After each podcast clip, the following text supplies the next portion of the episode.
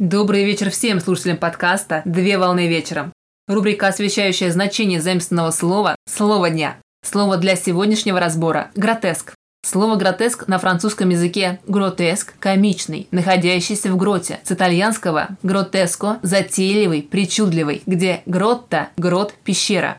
Гротеск – это способ художественного формообразования, а также отдельный жанр в искусстве. Гротеск представляет собой причудливое смешение контрастов в произведениях искусства путем сочетания гиперболы и алогизма, прекрасного и безобразного, реального и фантастического, трагического и комического.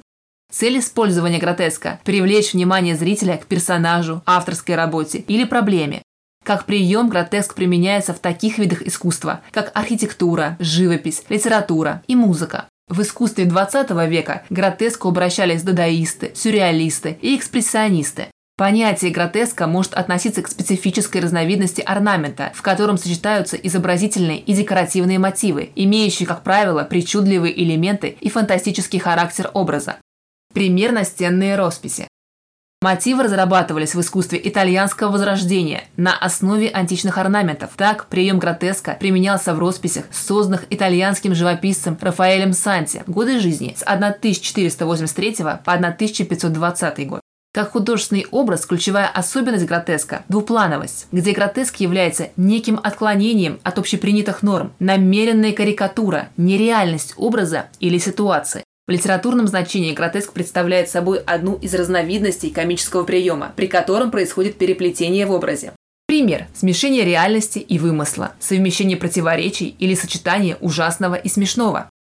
В настоящее время в разговорной речи гротескным принято считать причудливый, фантастический и эксцентричный образ. Как правило, гротескные образы встречаются в трагедиях.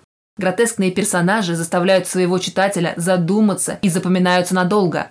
Пример гротескных персонажей. Нос из одноименного рассказа русского прозаика, классика русской литературы Николая Васильевича Гоголя «Годы жизни» с 1809 по 1852 где персонаж самостоятельно прогуливается без хозяина и ходит на службу. Или гротескный персонаж Полиграф Полиграфович из повести русского писателя Михаила Афанасьевича Булгакова, годы жизни которого с 1891 по 1940 год где персонаж представляет собой помесь животного и человека, и чаще сравнение идет в пользу собаки.